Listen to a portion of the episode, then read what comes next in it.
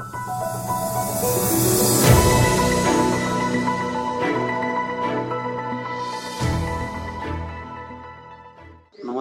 दैनिक सारोमतच्या साप्ताहिक वार्तापत्रात मी सुनील नवले आपले स्वागत करत आहे. दिवसेंदिवस कोरोनाची संख्या वाढत असून श्रीरामपूर हे कोरोनाचे हॉटस्पॉट बनू लागले आहे. आठ दिवसात आठशे पंचवीस रुग्ण संख्या झाली असून चारशे तेहतीस रुग्णांना घरी सोडण्यात आले आहे.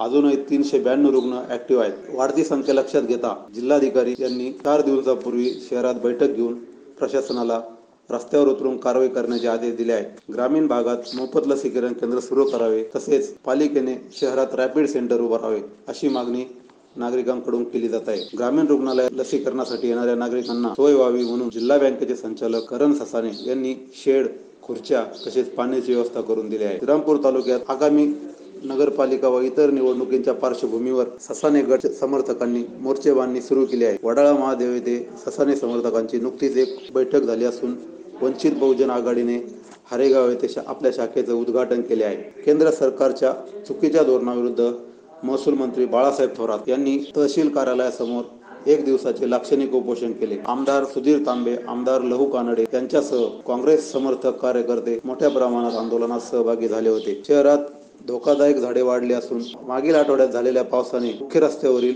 दोन झाडे वादळाने पडली. त्यामुळे अशी धोकादायक झाडे काढून टाकावीत अशी नागरिकांकडून मागणी केली जात आहे. टाकळी भान येथे महाआघाडीमध्ये बिघाडी होण्याची शक्यता आहे. सत्ताधारी गटाकडून असलेल्या महाआघाडीकडून विश्वासात घेतले जात नसल्याचा आरोप महाआघाडीतील काही सदस्यांनी केला आहे. खैरी निमगाव येथे येथून जुना जळगावकडे जाणारा रस्ता पन्नास वर्षानंतर प्रथमच अतिक्रमण मुक्त झाला आहे.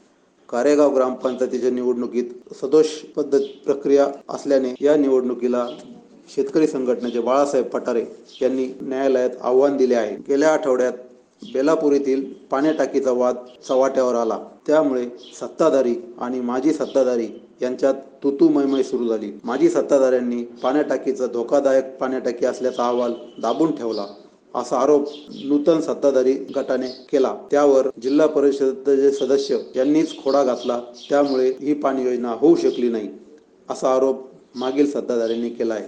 तर नवीन पाणी टाकीचा प्रस्तावात उल्लेखच नाही त्यामुळे खोडा घालण्याचा प्रश्नच नाही असा दावा जिल्हा परिषद सदस्याने केला आहे. गुन्हेगारी वृत्तांमध्ये शहरातून फळ घेण्यासाठी थांबलेल्या व्यक्तीच्या मोटारसायकलच्या डिक्कीतून दीड लाखाचा ऐवज लंपास केल्याची घटना घडली आहे. त्याचप्रमाणे भोकर येथे दोघा जणांना लोखंडी गजाने मारहाण केल्याची घटना घडली. त्या प्रकरणी नऊ जणांविरुद्ध गुन्हा दाखल करण्यात आला आहे. मातुलठाण शिवारातून मोठ्या प्रमाणात अवैध वाळू उपसा होत असल्याची तक्रार ग्रामस्थ करीत आहेत. ग्रामस्थांना गुंडांकडून धमक्या दिल्या जात असून गुंडांनी चेक नाके सुरू केले असल्याचा आरोप ग्रामस्थ करत आहेत.